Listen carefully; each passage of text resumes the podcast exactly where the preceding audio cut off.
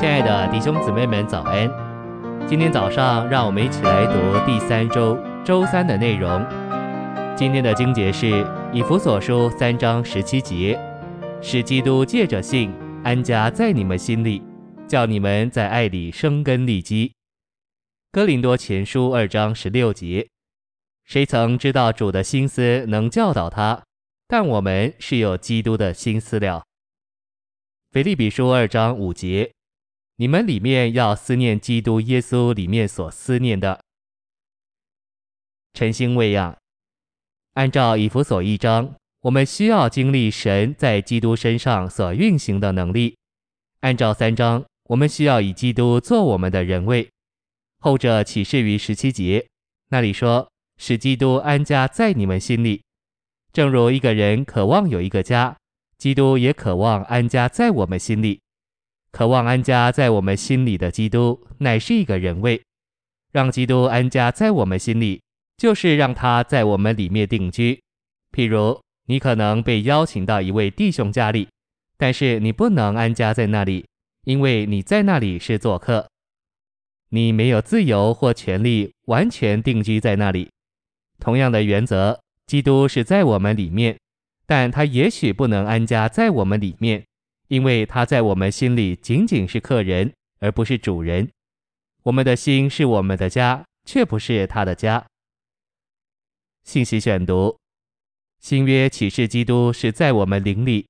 提后四章二十二节特别说：“主与你的灵同在。”然而以弗所三章说：“基督渴望安家在我们心里。”我们的心是由良心，就是我们灵的领头部分，以及魂的所有部分。就是我们的心思、情感和意志所组成。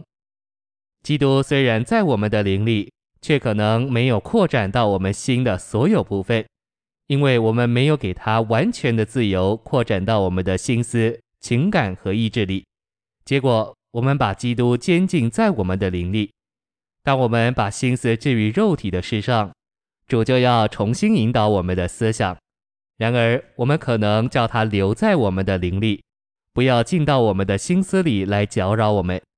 如果基督告诉我们不要买某些东西，我们可能把它局限在灵里，而不让它进到我们的心思里。如果我们不让基督来摸我们的心思、情感和意志，他虽然是在我们灵里，却不能安家在我们心里。